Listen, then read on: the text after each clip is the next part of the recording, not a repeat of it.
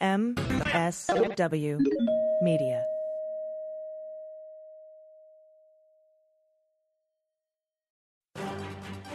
Ukraine envoy Bill Taylor provides devastating testimony that establishes a quid pro quo in the House impeachment inquiry. What can Republicans possibly do to defend Trump besides creating a circus? Let's get on topic.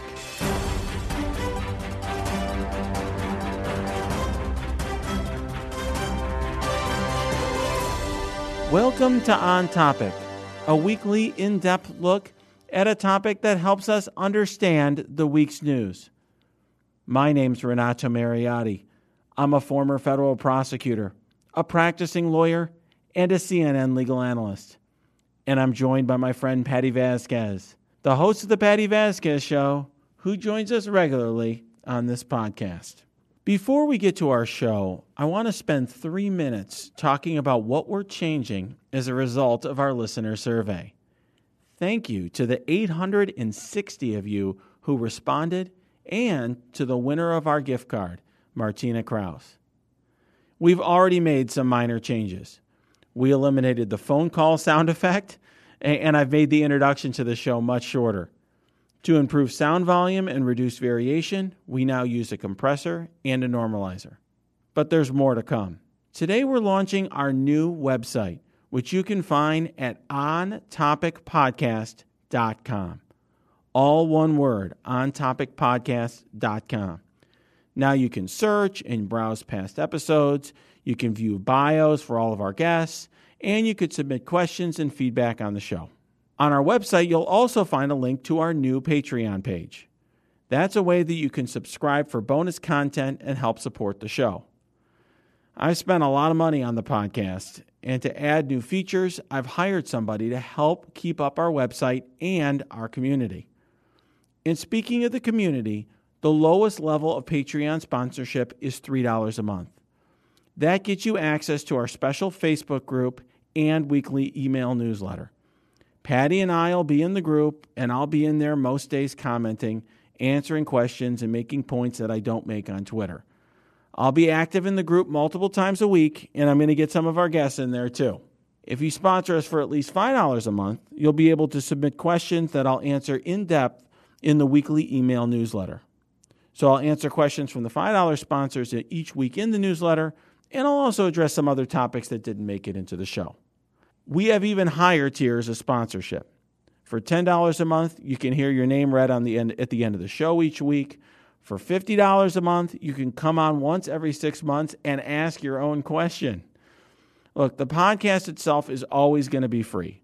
But what we're doing is to create is we're doing more now to create more content and better content for you. And it would mean a lot to me if you could help and, and help us support that effort this podcast uh, is a labor of love, uh, and your help can help us keep making it better. So, Patti, I will tell you, it's been quite a while uh, since we've been doing this podcast. Uh, we are finally uh, getting to a point where we're adding more. I think people have talked for a long time about wanting to have different ways of interacting with it and have it be more than just a uh, weekly thing. So well, and you have such a dynamic audience, so I know that they and they're you know they're eager to participate in so many different ways because because it's all important. It is. And, you know, people have often said it's like, well, you know, they have all these questions and issues that aren't getting covered. So this, I think, will give us a way. Uh, you know, I don't always, um, you know, have the opportunity to write a column or a thread or do something on every topic. And this will give an opportunity and kind of a structured way for me to do something every week. It's a great idea. I think it'll work out well. I think so too. I'm excited. I like the web page too. Uh, it was pretty cool. So, you know, I have to say too, it's great to have you back. I know you've been pretty busy on your campaign. It's been so much fun, and thank you so much for being one of the hosts of my campaign kickoff party. Absolutely, of course. Uh, and I will say it has been interesting at the same time to have one eye on the uh, impeachment inquiry. And I'm sure uh, between knocking on doors, uh, you occasionally have a minute to see what's happening in the background. Uh, you know, we had some devastating testimony this week. Uh, you know, Ambassador Bill Taylor, or excuse me, uh, Ukraine envoy, former Ambassador Bill Taylor, um, testified. I wrote a, a, column that came out uh, yesterday uh, saying the president has no defense. Uh, I, I, thought it really kind of undercut any de- possible defense Trump has to this conduct at this point. And it is startling uh, the reaction of the Republicans who continue to dig in and want to impede the process in different ways, and then start and just in dramatic ways, as a matter of fact. Yeah, I mean, look, some of it, you, there's very small uh, pockets of points where it's legitimate. You know, for example, Brit Hume tweeted out my column, and then he said, "Well, there's supposedly some cross-examination of Taylor." Okay, well, we'll see when he gets sure. cross-examination. Sure. Um, but but a lot of it is just the counterfactual stuff. You know, hey, Ukraine didn't know what was going on, and it's like, well, actually, Taylor testified that they did, or um, you know, saying essentially, well he didn't succeed in pulling this off, but you know, in fact, he did. He just got caught, and this became public uh, before the scheme was completed. You know, the Ukrainians did agree to go and make an announcement, actually on CNN, um, to announce that they were going to do these investigations. Uh, and it really was the fact that, that the aid, the hold up on the aid became public that derailed all of that. Um, so you know, to me, this is hugely consequential. And of course, we, we had this circus yesterday with the Republicans storming their way into the SCIF. That that is really something. Yeah, I, I, I is this, is there any? Pre- have you ever heard of anything like that before? To no, I mean, there's a. I worked in an office where there was a SCIF. Uh, I was not somebody because I was working on financial uh, crimes. I was not somebody who was going in and out of the SCIF to view classified uh, materials. Uh, and uh, everyone treated it like a very serious thing. There's all these warnings and little places where you'd have to put your electronic devices and you'd have to sign in and out. And it was this, you know, it was something that people took seriously. Uh, and if I barged into the SCIF, I'd be fired. I mean, that's what would have happened. I wouldn't have had a job. Uh, so it's really weird. Uh, and I think it's just these these uh, Republican members of Congress thought they could get away with it. No doubt about it. I mean, that has been, I think, a theme throughout this administration is how emboldened individuals are to sort of take matters into their own hands. Yeah. And, do things that are unprecedented. I agree. I think that we're at a stage now where if if if there's no sort of obvious consequence for something, then yeah. Tr- Trump and his allies are going to try to get away with it. All right. Well, let's bring in our guest because he, he's going to have some really interesting um, perspectives to offer. Uh, Ned Price uh, is somebody some of you may know because he he appears uh, pretty often on MSNBC. Um, but he also, but for uh, for 12 years, he was a CIA officer. Um, he also uh, worked, uh, he was detailed to the NSC, the National Security Council, during the Obama administration, and he was uh, a, a, spokesperson for the NSC. Uh, he's somebody who talks very widely about national security issues. He had a lot to say publicly about the testimony of Mr. Taylor. Uh, I think you know he's going to give us a real insider's perspective uh, on what this means from na- for, for, our national security and, and how irregular and, and troubling uh, the actions of the Trump administration were in this uh, in this uh, occasion. Excellent. Ned, welcome to the podcast. Thank you for joining us. Thanks for having me. I'm happy to be here. I have to tell you, I, I reached out to you to, to, be a guest in this podcast because I was struck by some of the things that you were saying about um, Mr. Taylor's testimony. I thought it was obviously a hugely important moment in the impeachment inquiry, devastating testimony for the administration. And I'm curious what if you can explain to us what your perspective was when you read it. Right. I, I think the testimony and certainly the prepared remarks that Ambassador Taylor submitted were uh, the most dramatic of this inquiry so far, not because they changed the contours of the underlying scandal, but because I think they magnify, really, Renato, the scope and the scale of what we're dealing with here. Uh, and really, those prepared remarks laid this right at the president's feet, which I think is um, uh, what was especially important. So, specifically, um, we learned from Ambassador Taylor's prepared testimony uh, and this is important that the quid pro quo came specifically from President Trump. It didn't come from people around him. It didn't come from uh, uh, certainly not career uh, officials within his administration. It came directly from Trump. Um, Trump, we learned from Ambassador Taylor's statement, told our ambassador to the EU, Gordon Sondland, in a September 7th phone call that Zelensky, quote, must go to a microphone and say he is opening investigations of Biden and 2016 election interference. That's precisely what Trump said, according to this testimony. Uh, and it's the president himself that is saying this. Two, and this is related, I think what uh, Taylor's testimony underscored is the fact that this was never about corruption. It was never about corruption generally, as we've heard from President Trump, as we've heard from Mick Mulvaney, as, we, as we've heard from uh, others within his administration. It was about the Bidens specifically. Now, of course, we've we've you know known this all along to some degree. I mean, when when uh, prior to all of this, did President Trump ever speak about corruption as if his foreign policy was predicated on this global anti corruption drive. And in fact, President Trump has uh, consistently embraced uh, some of the most corrupt autocrats from the world's most corrupt and repressive regimes. I'm thinking of uh, the leaders of uh, the Saudi regime, uh, the Egyptian government, um, of course, Kim Jong un in North Korea, not to mention Vladimir Putin himself. Uh, but what we learned from Ambassador Taylor's testimony is this this was about Biden uh, and getting dirt on uh, uh Vice President Biden's son specifically. It's not clear that uh, President Trump even uh, knew much about Burisma and the corruption um, affiliated with any particular entity or even Ukraine generally. He was concerned with one specific per- person. And finally, I think this is the other key takeaway from Taylor's testimony. It wasn't subtle, the quid pro quo here.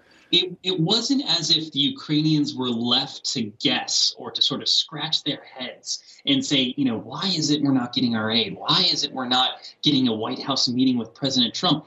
It was actually relayed to them uh, in stark terms. And again, this was at the instruction of President Trump.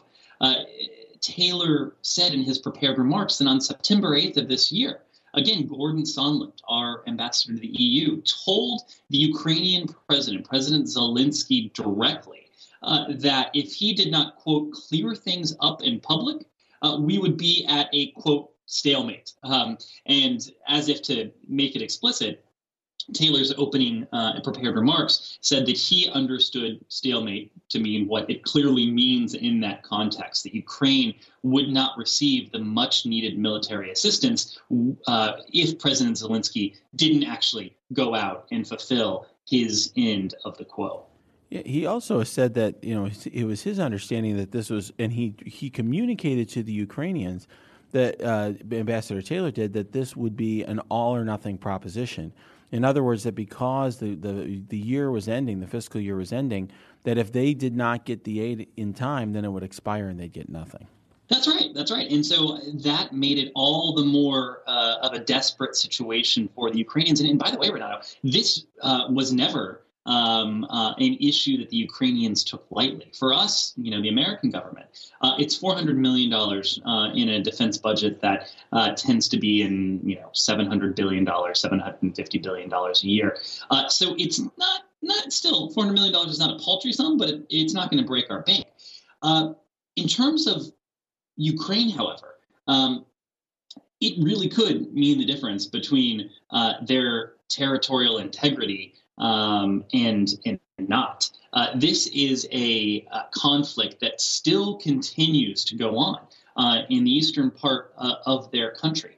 Um, according to uh, one estimate, more than 50 civilians were killed uh, in eastern Ukraine during this period in question, between May and August, uh, between May and September of this year, uh, when the aid was being withheld. And of course, uh, we can't uh, attribute any causal relationship there, but it underscores the point that this is a conflict.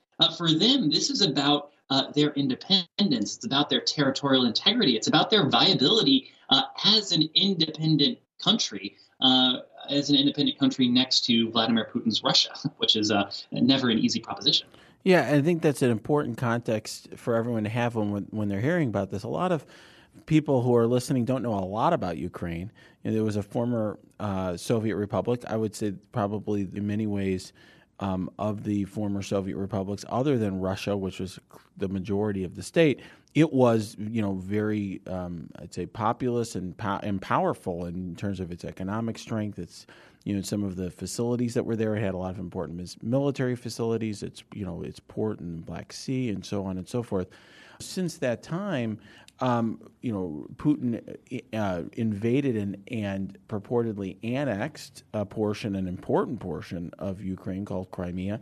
And then he, as you were just pointing out a moment ago, Ned, he has troops in. Now, what they are is they're essentially Russian backed fighters in eastern Ukraine. It's almost as if, let's say, Canada had a group of of, uh, of, of, mercenaries in uh, in Wyoming or something like that who are um, causing havoc and killing civilians. It would be a, a, major concern to the United States of America, particularly if Canada was much more powerful and a much larger military than we did. That's right. That's right. The, the other pertinent fact here Ukraine, at one time, although briefly, uh, as an independent country, was a nuclear power. and uh, Ukraine uh, willingly gave up its nuclear weapons in one of the very few instances in history in which that has happened, uh, uh given the partnership uh, that it was able to establish with the West. Ukraine sits at this intersection between the West uh, and Russia, which, of course, under President Putin, has been increasingly revisionist, increasingly aggressive vis a vis all its neighbors, especially these non NATO member neighbors. And, and I make that distinction because, of course, every member of NATO has a guarantee. If you are attacked, the rest of the coalition will come to your defense. Regardless uh, of who uh, the aggressor is, the rest of the coalition will come to your defense. And that's been invoked precisely one time on September 11, 2001, when the United States was attacked and the other uh, NATO allies uh, came to our defense in Afghanistan in that case. Uh, but it would apply um, uh, to any NATO member were Vladimir Putin uh, to make aggressive moves. Ukraine, however, is not a NATO ally, and so there is not that baked in guarantee. Uh, that's not to say that uh, NATO is not a friend of the United States, that NATO, uh, excuse me, that Ukraine is not a friend of the United States, that Ukraine is not a partner of the United States. It most certainly uh, is, but for Ukraine itself, it's in a perilous position because it lacks that guarantee.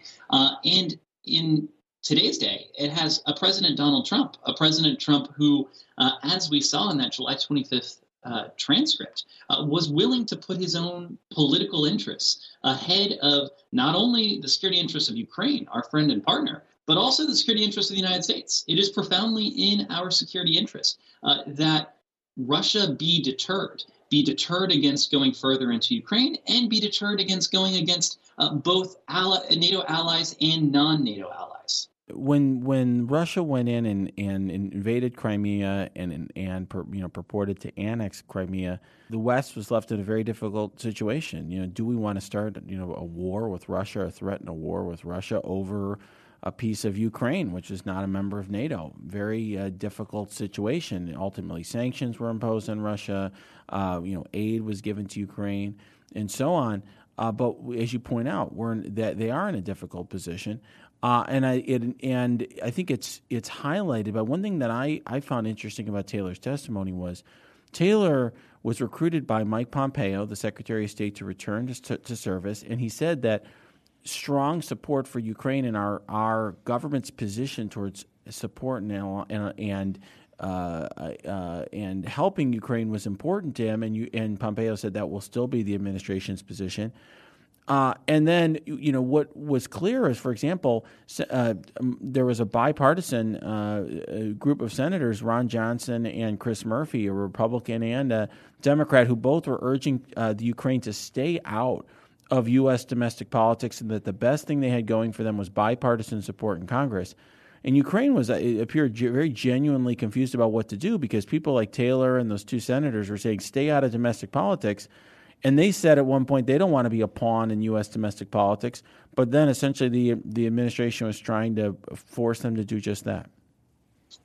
Yeah, they, they really had no no choice here. Uh, it's not as if Ukraine, and this is where uh, the Trump narrative uh, diverges so fundamentally from reality. It does that in a few cases, of course, uh, but here it's especially stark. President Trump's narrative, uh, and it seems that this narrative was planted by people like Rudy Giuliani and others around him, was that Ukraine had, uh, as early as 2016, meddled in our domestic politics, that Ukraine uh, was somehow involved in the hack of the DNC. Perhaps it wasn't Russia at all. Uh, perhaps Ukraine was the hidden hand, the black hand uh, behind uh, the attack on our democracy in 2016. And somehow, uh, because there may be a Ukrainian connection to a private U.S. company called CrowdStrike. It seems that the DNC server is now hiding away in Ukraine. It's a very convoluted story that, even on its face, uh, doesn't make much sense. But uh, it's it's pertinent here because President Trump, in his warped understanding of all of this, thinks that,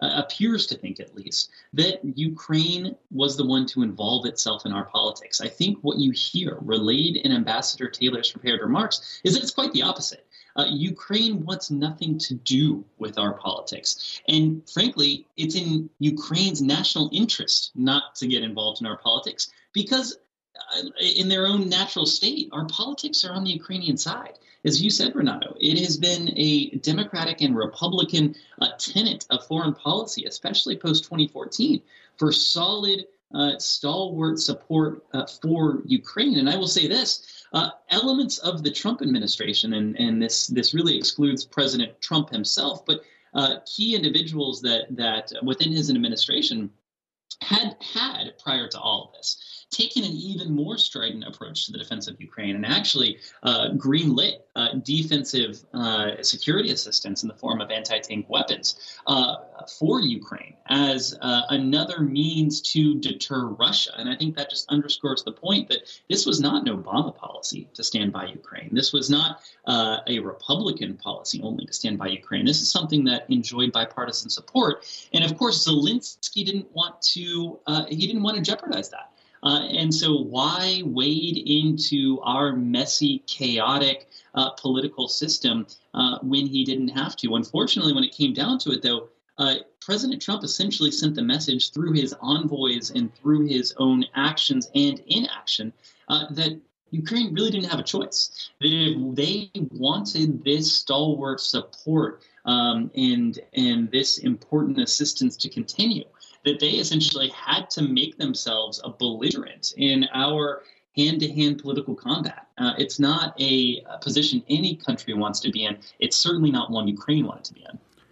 Yeah, it's interesting because it seemed like from reading uh, Ambassador Taylor's testimony that the scheme worked. In other words, in the end, uh, Zelensky was going to go on CNN and make a statement saying that there, these investigations were going to be opened, which is what Trump wanted all along.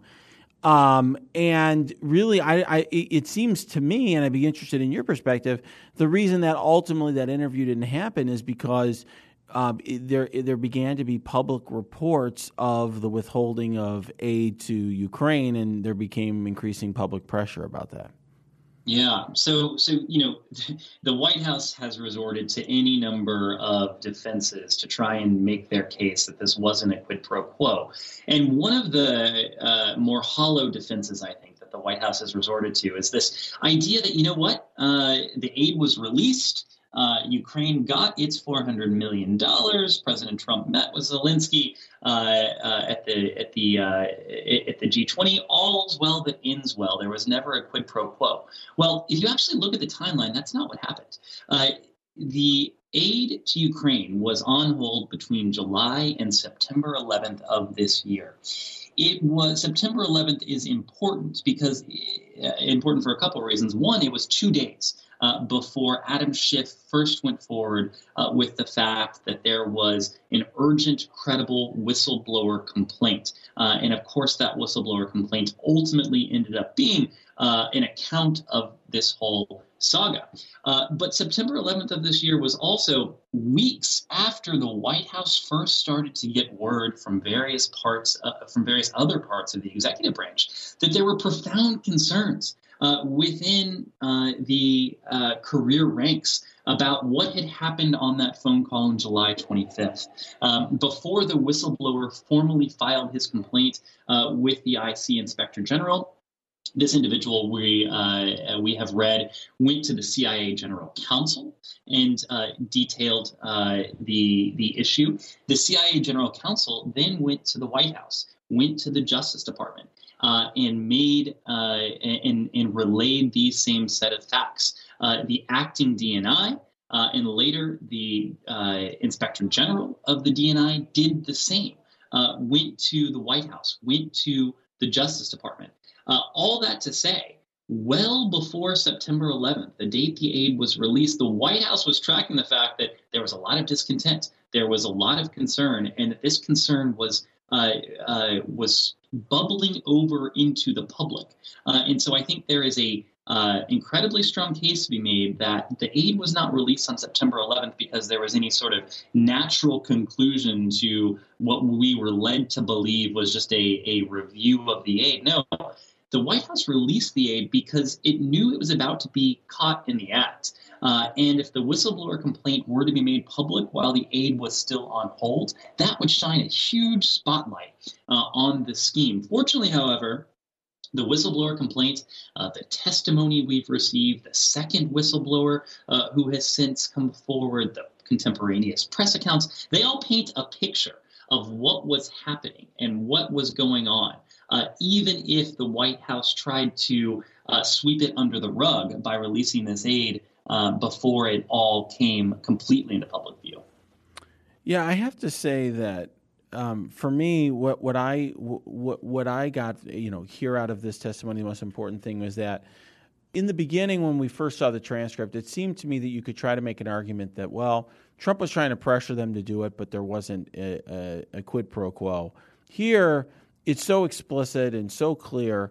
I mean, at one point, you know, Sondland makes the ar- makes the uh, argument to uh, Taylor, and apparently uh, Kurt Volker, who's for I guess forced to resign, or you know, he was the kind of the fall guy at least in the in in the beginning of this saga. Also, apparently had basically the same conversation with Sondland, or excuse me, with uh, Taylor, where he said, "Look, Trump's a businessman, and he's not going to write a check unless he gets something in return."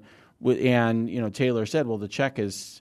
Not his to write. Essentially, this is aid that was appropriated by Congress, and you know the the Ukrainians don't owe him anything. Um, but it seemed to me like it was put so pointedly to so many people that what I wonder, uh, Ned, is what we're going to hear in the week in the weeks to come because it seems to me Sondland is going to have to answer some questions. I saw today he his attorney claims he doesn't remember that conversation. I think I think it was that conversation or one of his key conversations with Taylor. But you know, he's probably going to be brought back in. You know, Volker may be brought back in, and then people like Mike Pompeo, who Taylor sent a cable to the to this man saying, "I'm very concerned about what we're doing." Uh, and he still has not said publicly he refuses to answer questions about his response. I mean, he looked like a deer in the headlights um, on Sunday when he was interviewed by George Stephanopoulos, continually re, you know refusing to answer questions. Yeah, there, there are a lot of tough questions for a lot of senior administration officials uh, in uh, this administration. The other person I would add to that list is is Mike Pence, uh, the, the vice president. Uh, Mike Pence uh, traveled to uh, Warsaw, Poland on September 1st. Um, and he, along with John Bolton, uh, were the two senior administration officials uh, who saw Zelensky in person following that July 25th phone call uh, before President Trump saw, saw Zelensky uh, last month.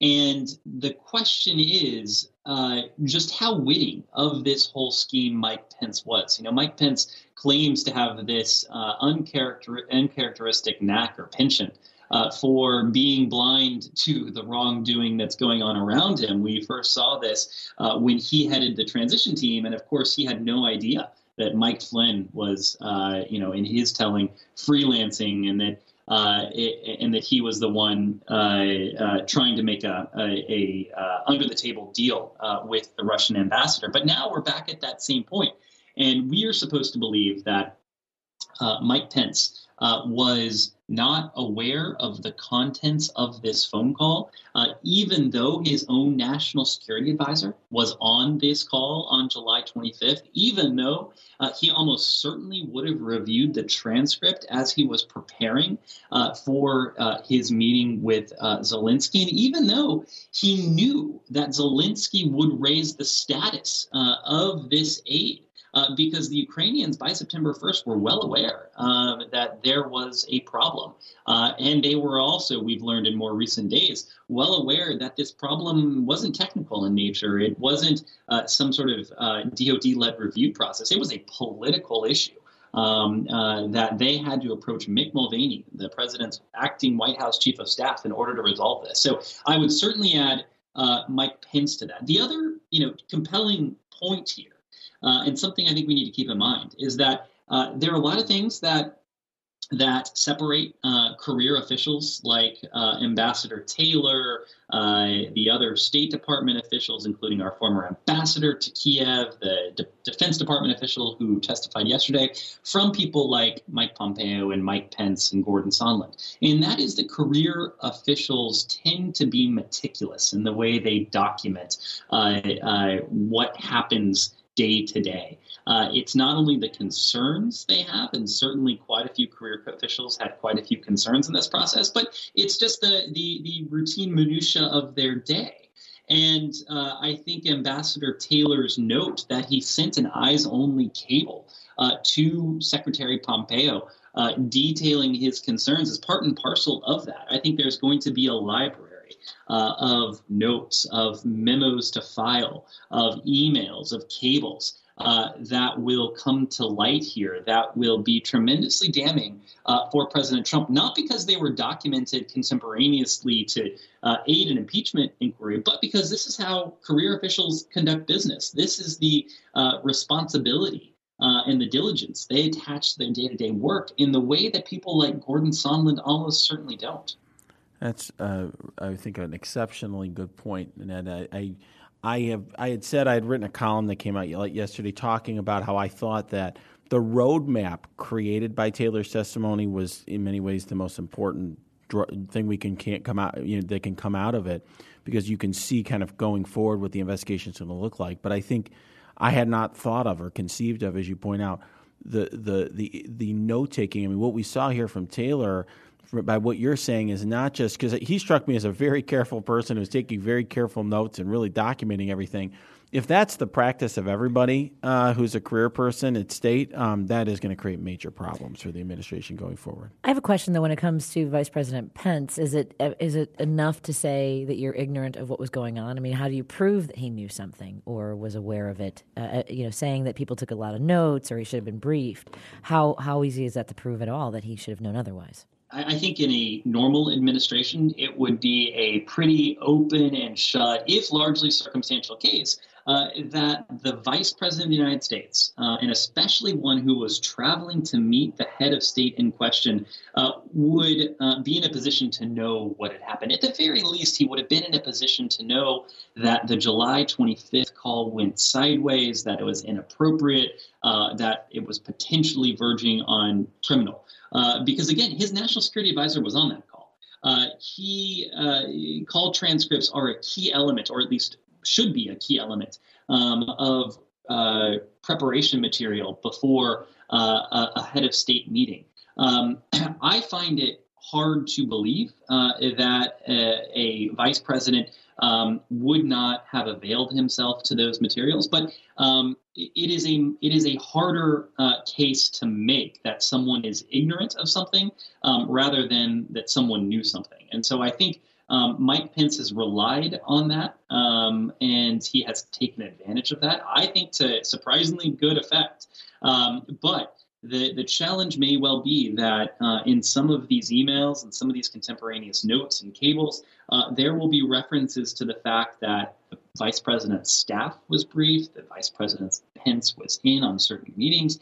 Um, and so I think we could see a trail of breadcrumbs uh, that makes it increasingly difficult for Mike Pence to uh, plead ignorant here.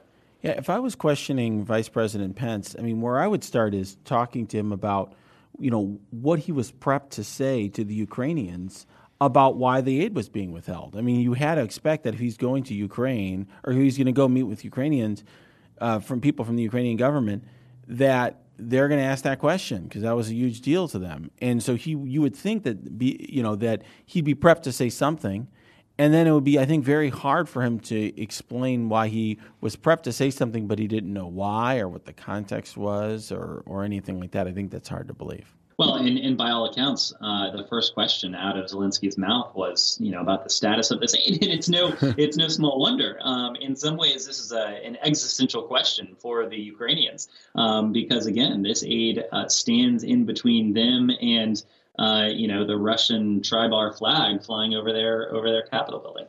Do you think that Pence is going to be subpoenaed and will he comply though, or will the White House allow him to? Well, uh, that's a it's a good question, uh, and unfortunately, I think the answer is that uh, uh, the White House will not in any way take part uh, in this inquiry, at least on an official basis. Um, the White House has made it clear that it's going to stonewall Congress. It doesn't see this as uh, it sees this as a sham investigation, um, and it uh, in in making that case is also implicitly making the case that Congress is not a co-equal branch of government. So I, I find it very uh, hard to believe that um, uh, the White House itself will cooperate. But again, uh, you you have to remember that uh, there's an official stance, uh, and then there are um, uh, decisions that are made below that level. And all of the career officials who have testified to date have done so in spite of uh, the official stonewalling of their institutions, the Department of Defense and Department of State primarily. Uh, these witnesses have pursued, ha- have appeared um, before these committee before these committees pursuant to subpoenas. And it's not that uh, they are doing that um, uh, as an act of rebellion against their home institutions or against the Trump administration or the executive branch. They are doing that pursuant to the law. Uh, they are the only ones who are acting lawfully here uh, by uh, obeying and, and, complying with um, uh, lawful congressional subpoenas. Now, I don't see Mike Pence taking that route, uh, but there have been reports that uh, at least one other uh, whistleblower has emerged, uh, someone who seems to have uh, been familiar with the contents of uh, directly with the contents of the July 25th call, and therefore someone who pro- who most likely was associated with the National Security Council staff at some point. And so I think um, there is a strong possibility uh, that individuals um, and career officials who were detailed uh, to the White House will continue um, to speak truth when when called upon.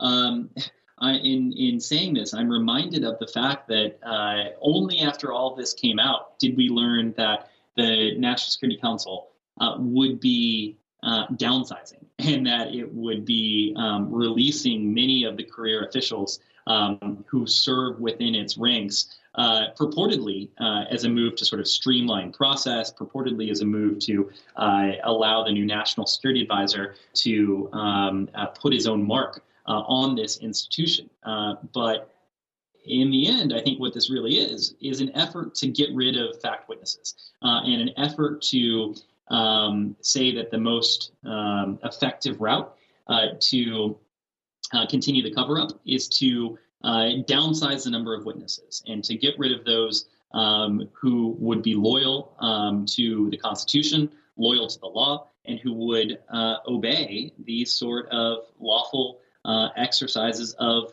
uh, congressional authority in the form of subpoena. One person who I think is an interesting wildcard here to me is John Bolton. John Bolton uh, was a national security advisor and it's very clear, not only from Ambassador Taylor's testimony, but also from other uh, public accounts of uh, Bolton's views, that Bolton uh, thought this whole thing stunk to high heaven and wanted nothing to do with it whatsoever. I mean, he referred to it as a drug deal. Uh, he's the one who told when Taylor went to him, he said, You need to write a cable to Pompeo. He resigned from the administration uh, some time ago now there had been a lot of reports he was going to write a book or that he had some critical things he was going to say and so on and so forth. Is there a chance that we could see John Bolton stride in to say, you know, get to to speak publicly about this, or you know, that he could ultimately be an issue for this administration? Uh, absolutely, I, I think um, I think there's a high likelihood that the committees will turn their sights to John Bolton precisely because uh, as Ambassador Taylor and others have reported, uh, he was not, uh, uh, strangely enough, in some ways, he was not an accomplice to this. Uh, he was against this. Um, and he, in fact, played a key role in this famous White House now, famous or infamous White House meeting that went sideways with senior Ukrainian officials and Gordon Sondland uh, and others, in which Ambassador Sondland uh, apparently put explicitly on the table um, the, the, the quid pro quo at the center of this. We need you to undertake investigations um, if you are to get a White House meeting. Uh, and it was John Bolton who dispatched one of his uh, uh, senior um, uh, aides at the time, Fiona Hill, uh, to to uh, he he told her to you know go and check in check in on their meeting and see what's going on in there. And Fiona Hill, uh, according to this testimony, uh, reported back to him that what they were talking about in that room with John Bolton um, was the need to undertake these investigations. So yes, now I don't think he will go public, even if he does go before the committees. And I say that uh, because unfortunately, it seems John Bolton has decided to monetize uh, his knowledge, and he has signed a, a book deal, presumably a, a high dollar figure uh, book deal with a major publisher um, uh, for a book that uh, won't be out until next year. Um, uh, I expect the book will be a tell-all. I expect it will be damning of this administration. Um, but unfortunately, it seems Ambassador Bolton has put uh, his own pocketbook ahead of his uh, ahead of duty and, and responsibility um, to air uh, some of this publicly. The, the, final point I would make um, is that even though John Bolton wasn't in favor of this, even though he wasn't uh, one of the co-conspirators, uh, he also didn't leave his job because of it. Uh, it's not as though John Bolton left his perch this summer because he was so fed up with the corruption and the criminality and the lawlessness around him. No, he left his job, either resigned or more likely was fired, uh, because he didn't want to see the administration engage in peace talks with the Taliban. Uh, so even though he was on the right side of, of history, it seems uh, in this episode, uh, it's not that he exercised those principles in any significant way as all this was going down. Yeah, that's interesting. He wasn't even, uh, you know, um, he he doesn't he isn't even someone like, for example, Don McGahn was you know, this I'd say became a famous figure in the Mueller uh, investigation because he said, "No, I'm not going to try to fire Mueller and things like that. You know, I'm not going to write a false document." It seems like Bolton, even within the administration, wasn't saying, "Okay, I'm going to, uh, Ambassador Taylor, I'm going to champion this cause and I'm going to work with you to try to stop this." Uh, he's like, "Well, you know, contact Pompeo. It's his, you know, it's his thing. I want to have nothing to do with talk, it." Talk to your boss about it. Exactly. Yeah, I thought that was uh, interesting. So, one one thing I have to say in the, in the face of all of this, uh, Ned, what we've seen more recently is I would call it the sort of circus sideshow of the Republicans storming the SCIF. and I was wondering if you can provide some background for folks about what a SCIF is. Know, and how you know how you ordinarily interacted with the SCIF when you were uh, involved in our national security. Sure. Uh, so, at the very basic level, a SCIF stands for Secure Compartmented Information Facility, and it essentially uh, is a uh, standardized uh, facility in which uh, government officials are authorized to conduct classified work. And there are specific uh, specifications as to the construction, as to the soundproofing, as to the design, all of which are designed um, uh, to make what goes on inside secure, uh, to make sure that uh, there can't be electronic surveillance, uh, that there can't be uh, physical surveillance, uh, that um, devices um, to, to, make it harder for devices to transmit um, from inside of these facilities also that the classified work of uh, the government, the executive branch and the legislative branch in this case, um, uh, can move forward unimpeded. Um, and in order to um, uh, to enter a SCIF, and I, uh, for most of my career, worked in a SCIF. Uh, my my office was uh, essentially a SCIF. It was in fact a SCIF. Um, you were not authorized to bring in any electronic devices. Um, so your personal cell phone, uh, any sort of MP3 player or media player, or any sort of Apple Watch, anything that that um, is not a government uh, issued uh, piece of hardware like a computer um, on a classified network uh, has to remain outside of that room uh, because, as we all know, these devices can be turned into listening devices. They can divulge uh, sensitive information, uh, including even up to the contents of conversations that take place inside of these facilities. Uh, so, the security implications of what happened yesterday aren't insignificant. As we saw Republican members of Congress parade into this, SCIF barge into it, in fact, um, parading with their cell phones um, uh, broadcasting live, uh, both video and audio. Um, and then subsequently, we saw they were tweeting live from inside these facilities. Um, everything again from the design to the layout to uh, the the composition of these rooms are supposed to remain uh, uh, closely held, if not classified, so that we don't give our adversaries any advantage uh, as they think about how they might penetrate uh, the inner sanctum uh, of government here. Um, this particular facility is especially sensitive because it is where organizations like the CIA, like the Office of the Director of National Intelligence, provide regular oversight briefings to uh, congressional overseers. They detail for them in these very rooms uh, particular covert actions, um, particular uh, uh collection programs, surveillance tactics. Uh, they speak in general terms about uh, CIA assets. and so any vulnerability, any additional risk um, that is uh, that these rooms are subjected to in the basement of the Capitol uh, would come at an extremely uh, an extremely high price. You know, I, I, gotta before we move, before I respond to what you had to say about the SCIF, I, I, gotta I gotta ask you. I'm a little surprised here. You were at work. You couldn't have your cell phone on you. You couldn't. So what? What were you doing? What when you needed to post a photo yeah. on Instagram? You exactly. How do you Facebook when a SCIF? It's crazy. No Twitter you know, threads. All of that would have to. Uh, all of that have to, would have to wait for uh, uh, after work hours. Um, when I was at the CIA, um, you know, the, the CIA uh, uh, headquarters build a building itself.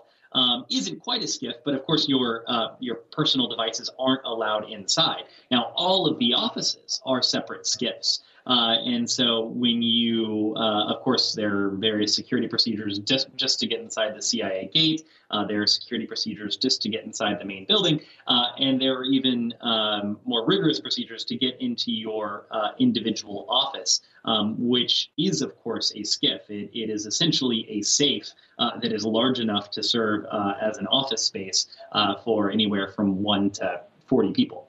Um, and so everything that would require the use of a personal cell phone would have to wait until you get home. Now, uh, I will say that, uh, especially in more recent years, uh, unclassified networks are accessible uh, in some SCIFs. So um, you could, you would have a separate standalone system that was totally and completely detached from the classified system on which you could check your Gmail, uh, you could read the, you could read the latest news. Um, uh, but of course, 95% of your work is conducted on that uh, top secret classified system.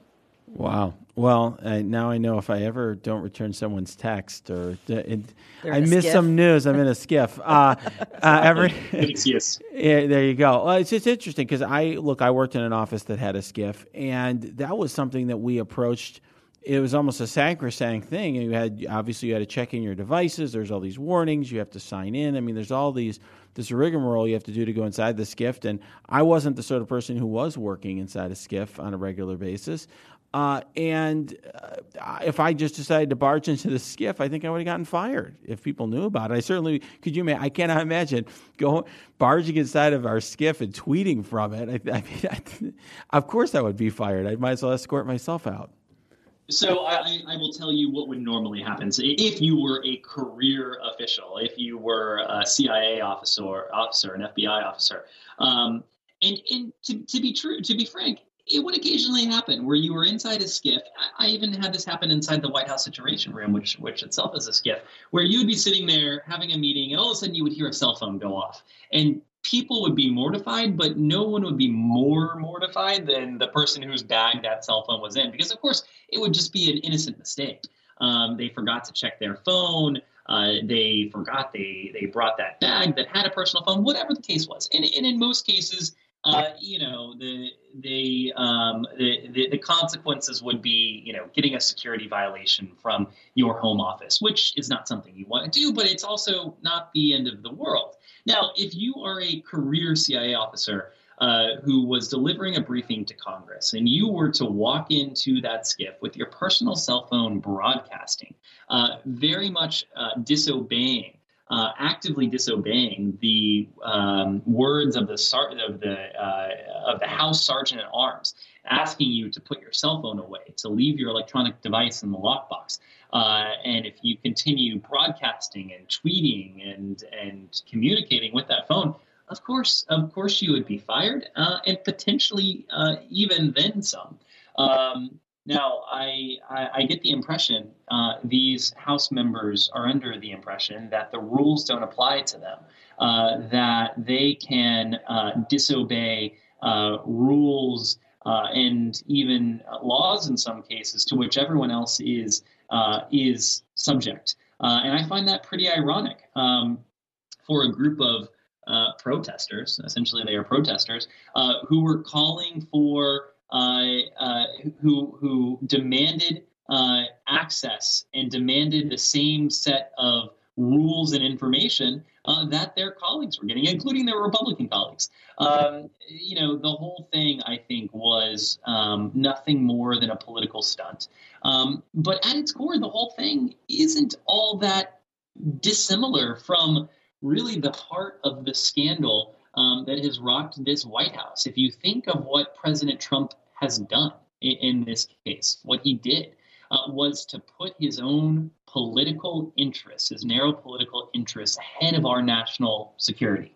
Uh, by betraying the American people, betraying his oath of office, betraying our national security, by prioritizing dirt on uh, Joe Biden, um, uh, and yet exposing a, a, friend and partner and exposing our national security itself. Well, what these members did wasn't all that different uh, they sought to score cheap political points uh, by willfully and knowingly disobeying uh, and violating uh, security protocols and parameters that are, that are there for a good reason. Again, casting aside our national security um, and prioritizing their desire to score these cheap political points. Um, of course, what President Trump did was on a different scale, on a different level, with um, you know implications that far that are that are outsized and far outweigh uh, those that we saw yesterday. But at its core, it's the same concept. Don't you think it also furthers the way in which this administration delegitimizes, like the the FBI, you know, national security? It's just a, it's just a way to basically say, you know, these organizations are subservient to what we are setting out to accomplish. No, absolutely, and and you know the the hypocrisy, of course, um, is is uh, on life support or perhaps even dead um, in this town um, because there's just so much of it to go around that it doesn't really count for much anymore. But I just can't get over the fact that uh, one of the leaders of this mob yesterday, uh, as recently as last year, co sponsored a resolution calling for the appointment of a special counsel to investigate why it was, how it was that Secretary Clinton was not charged criminally uh, for her own handling of classified information. Uh, and you uh, put that in the context of the fact that President Trump. Uh, in large part, was propelled to victory, at least to victory uh, in the Electoral College, um, because of his embrace of this idea of information security. It was all about, you know, emails and mishandling of classified information and putting our national security at stake. Well, this is what this president and those around him, uh, including his allies in Congress, have really done it every step of the way. I think yesterday was probably uh, one of the more vivid examples of that, but it's not the only example uh, of uh, this administration and its partners and allies dismissing uh, national security um, in order to prioritize their own political interests. Yeah, it is. You know, what I see uh, from my perspective is Donald Trump trying to delegitimize anything, um, any group or any institution that could potentially check his power, whether it's the FBI or the DOJ or the free press or the judiciary. Um, and here in impeachment, he's tried to delegitimize the whole process of impeachment, say that you can't possibly remove him from office, which is a scary thought. Um, you know, he tries to delegitimize uh, at times the amendment that you know would prevent him from running past two terms. I mean, he he's doing whatever he can to um, you know remove checks on his power. And what you know what I will say about the stunt, the fact that you and I and Patti are all talking about it tells me that it had some effect. It distracted you know at least some people for some period of time, uh, which is all I think it was intended to do. Because there's nothing, no good uh, flip side of the story for Republicans. There's nothing good to talk about here. Yeah, and, and in fact, it seems that President Trump was witting of this uh, stunt beforehand, and he has been uh, glowing in his praise of uh, of their conduct after the fact. And and I think I think that's right. You know, the the, the principle stands that uh, when substance isn't on your side, attack the process. And this is precisely what we see is an assault um, on the uh, constitutional process um, of impeachment uh, that is being conducted um, with Republicans in the room. There are what some 45 uh, House Republicans who have been part of this, including, by the way, Mike Pence's brother, um, who is now an elected Congress congressman from Indiana. Um, and so, uh, what's interesting to me is that you haven't seen Republicans come out substantively and to sort of challenge the emerging narrative and to say, oh no, Sondland didn't say that, or no, Ambassador Taylor didn't say that. Ambassador Taylor actually said this.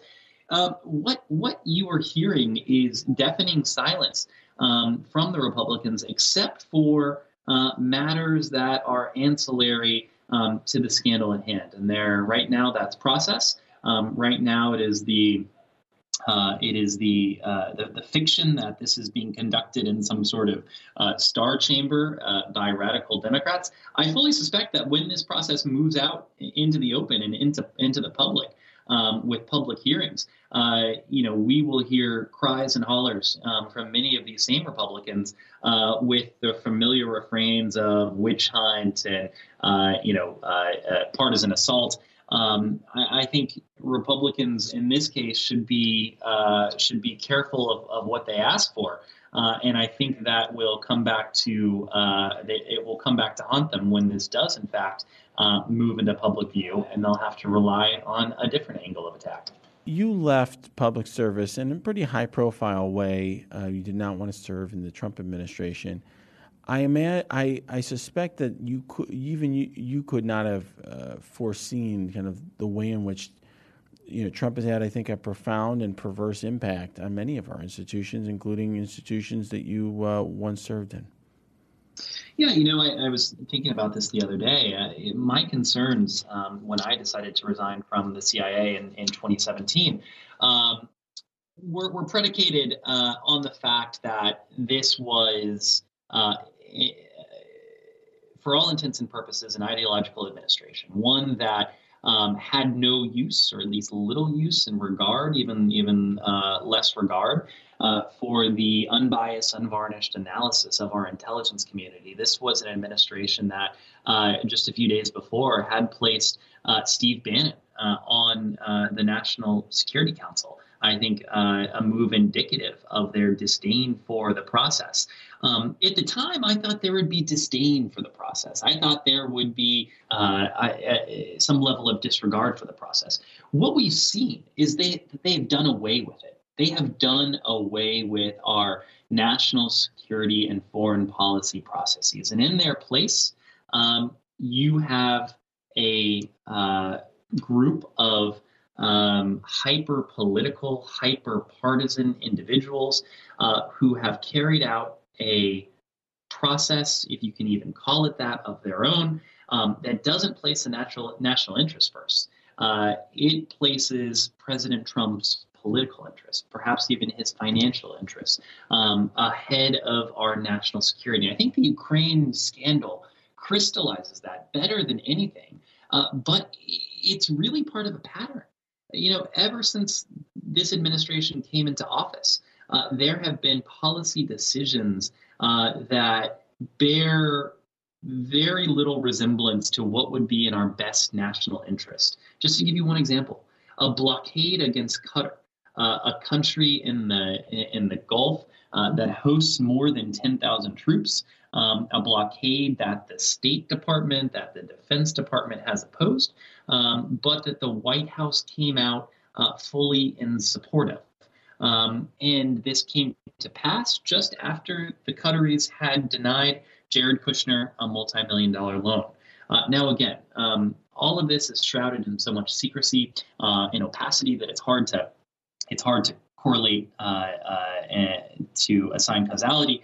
Um, but there is so much of what we have seen in the past three years that reeks of uh, a process that is designed to benefit one man and one family uh, ahead of the American people. And so, uh, to the extent we have seen that over and over and over again, I, I couldn't have envisioned that uh, when I resigned uh, in 2017. I, I, resigned for reasons that um, today look almost quaint And um, you know, in some ways, if we had uh, a functioning, more normal administration um, on whose National Security Council Principals Committee Steve Bannon happened to sit, uh, you know, in some ways, this country might be better off. Um, but what we have seen uh, in the ensuing couple of years, um, I think, to me at the time was was unimaginable. Perhaps I just lacked the imagination.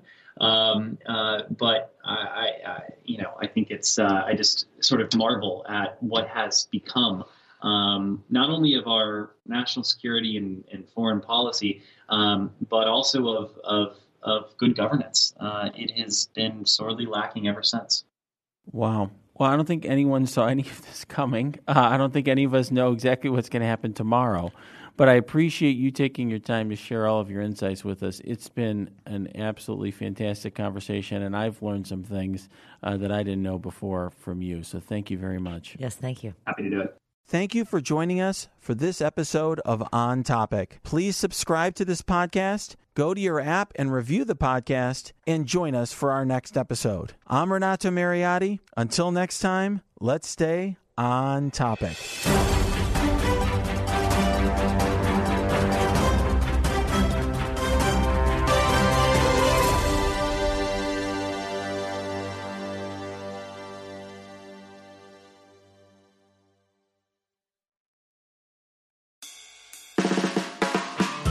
No surprise that newsmakers try to manipulate the audience. They want you to believe that they are the one holding the line and they'll use any trick they can to get you there. But don't let them fool you. Get unspun. I'm Amanda Sturgill. I've been a reporter, and today I teach future reporters to cut the spin and think critically about what newsmakers say. My podcast, Unspun, shows you how to know when you're being manipulated by the news. Learn to spot the tricks and how to make up your own mind about what's true. So if you're tired of being fooled by the news, subscribe to Unspun today. Unspun, because you deserve the truth.